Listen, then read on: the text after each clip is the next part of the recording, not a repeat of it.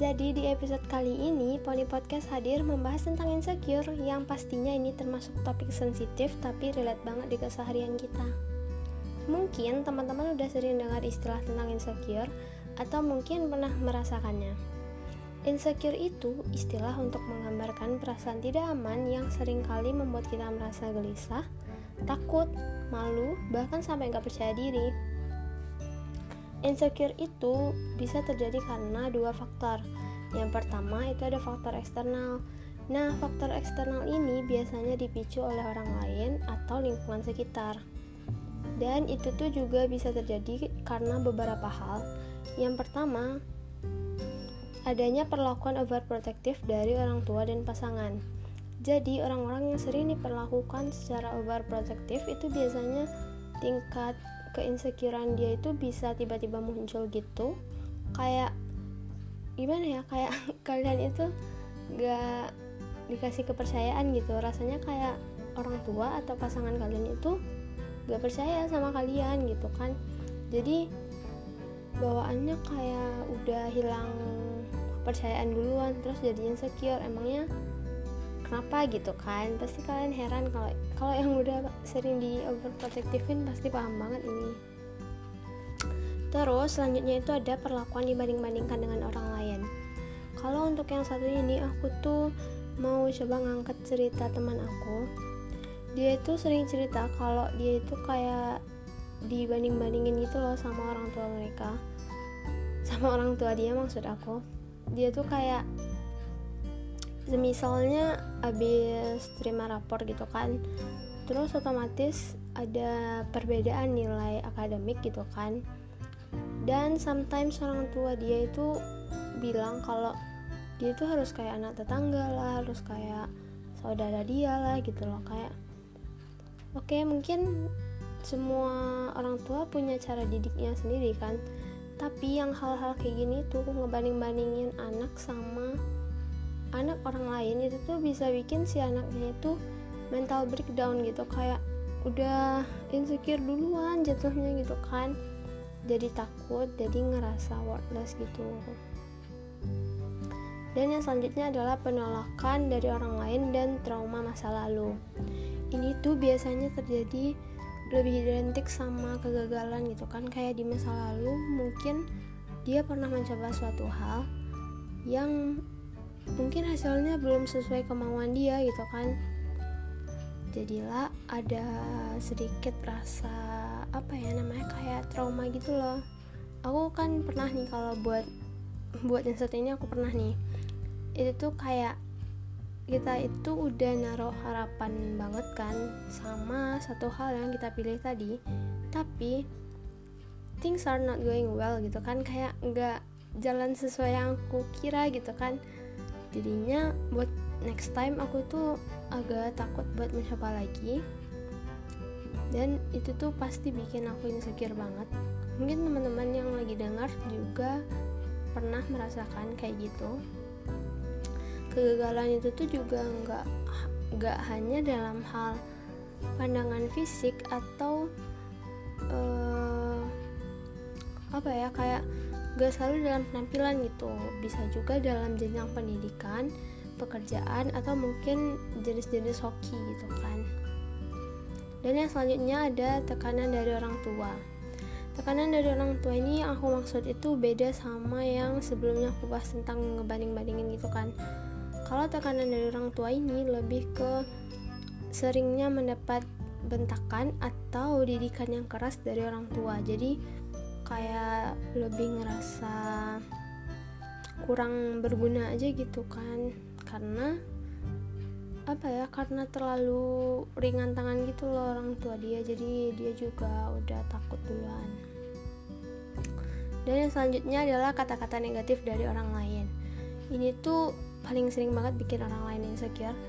Aku pun juga sebenarnya omongan orang tuh yang paling nyelakit banget, jadi kayak keinget-inget gitu gak sih?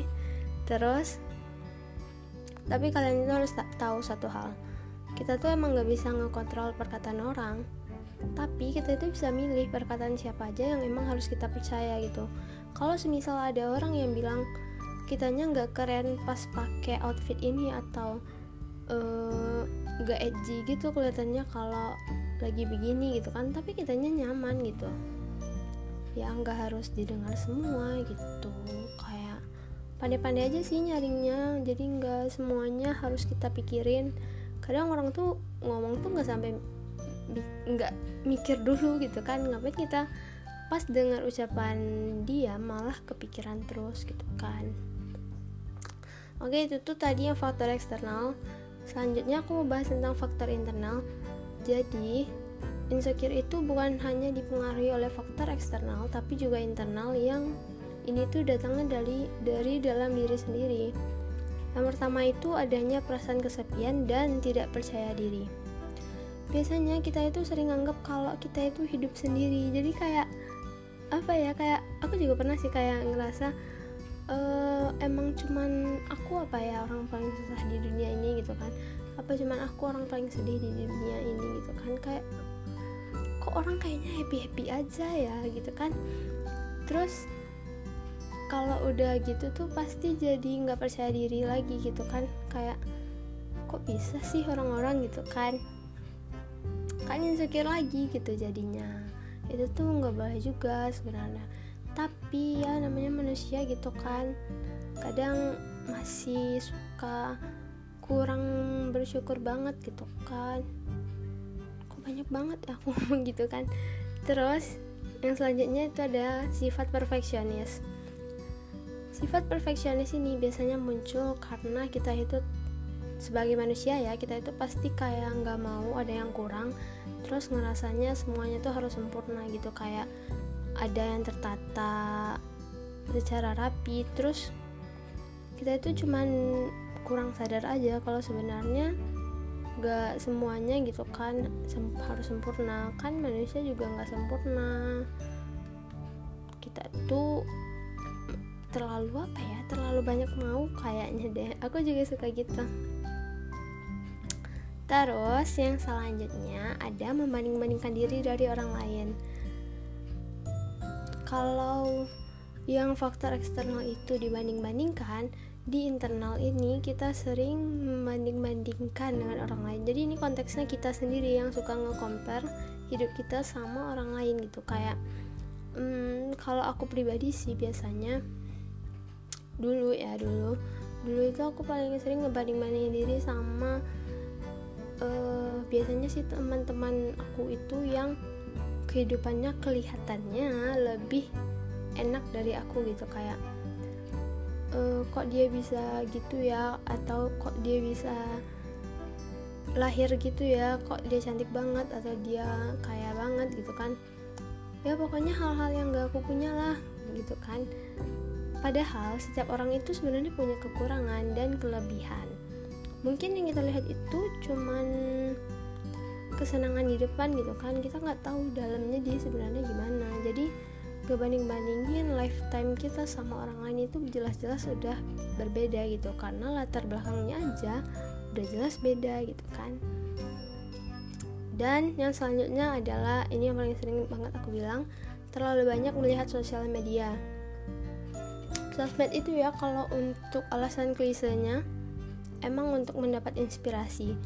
Tapi belakangan aku itu ngerasa sosmed itu udah mulai agak toksik gak sih?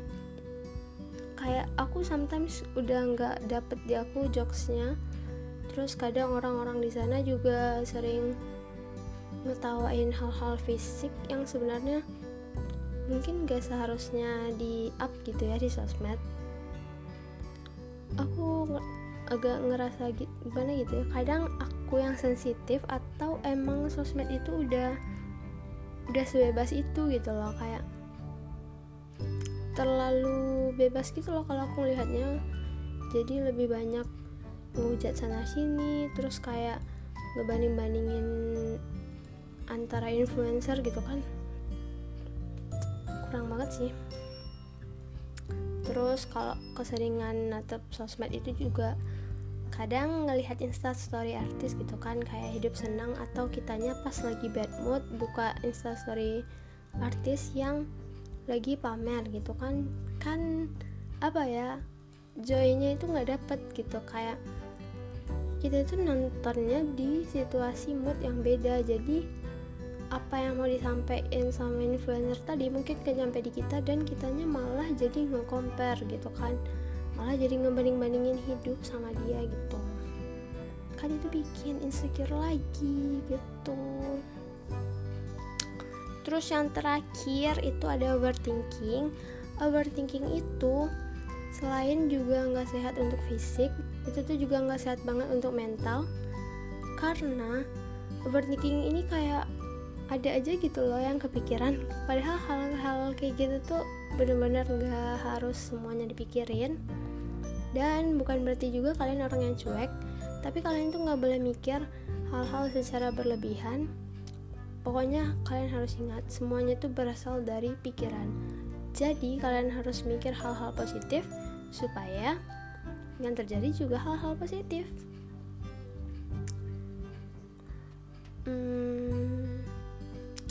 Insecure itu emang wajar banget sih, wajar banget, karena kan namanya juga manusia gitu kan. Tapi insecure itu jadi nggak wajar kalau kita nanggepinnya secara berlebihan, kayak nggak usah diikutin gitu loh. Jadi kita juga harus tahu batas-batas di mana titik kita harus berbalik untuk melawan insecure tadi. Contohnya itu dengan mengelilingi orang-orang dengan mengelilingi diri dengan orang-orang yang suportif. Kalian itu butuh teman yang suportif, so teman kalian itu juga butuh kalian untuk jadi teman suportif dia gitu loh. Jadi kayak kayak mutualisme gitu. Jadi di lingkungan kalian itu isinya benar-benar orang yang saling support satu sama lain dan bisa menghasilkan lingkungan yang sehat untuk mental kalian gitu. Terus cara lainnya adalah kalian harus mencari tahu kelebihan kalian. Kalau kita itu bisa nemuin kekurangan kita karena insecure tadi, kita pasti punya kelebihan. Mungkin kita itu terlalu fokus ke hal-hal yang bikin kita insecure, padahal sebenarnya kita itu punya kelebihan yang mungkin gak kita sadari, tapi itu tuh bisa berpengaruh besar kalau udah tahu gitu loh. Kayak mungkin kalian ngerasa kalian kurang oke gitu, kayak ada aja gitu yang kurang dari fisik, tapi siapa tahu gitu kan ternyata kalian punya inner beauty gitu, kalian ternyata pintar, atau kalian ternyata anaknya baik gitu, easy going gitu kan. Jadi kan ada hal positif lain yang sebenarnya kalian punya gitu, cuman belum disadari aja gitu.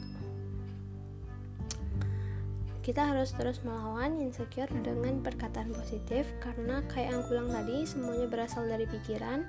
Dan kalau kalian mau mengubah hidup kalian jadi hal positif, itu tuh juga harus dimulai dari pikiran kalian. Kalian harus menjernihkan pikiran. Kalau lagi insecure, cari hal-hal baru yang kalian suka, cari hobi baru, cari hal-hal yang mungkin bisa bikin kalian senang, dan kelilingi diri dengan orang yang terus positif. Pokoknya cuman itu pesan aku. Terus kalian itu gak boleh berlarut-larut dalam insecure, karena semua orang itu cantik di jalannya masing-masing. Aku pernah nonton itu deh, Imperfect itu. Terus Rara itu bilang kalau mencintai ketidaksempurnaan itu gak apa-apa. Gimana ngomong ya, pokoknya orang itu nggak ada yang sempurna gitu lah. Jadi kalian harus sadar aja kalau kalian itu walaupun gak sempurna, kalian itu adalah versi terbaik dari diri kalian sendiri. Kalau kalian masih merasa ini belum versi terbaik kalian, kalian harus terus mencoba lagi untuk lebih baik ke depannya. Pokoknya kalian yang hari besok harus lebih bagus dari hari ini. Oke, segitu aja dari aku tentang insecure. Dan maaf juga kalau aku masih kayak kurang asik gitu kan. Cuman udah kelamaan deh kayaknya. Nanti aku bikinin part 2 deh kalau udah ngerasa nemu yang baru lagi. Sekian dulu dari aku. See you.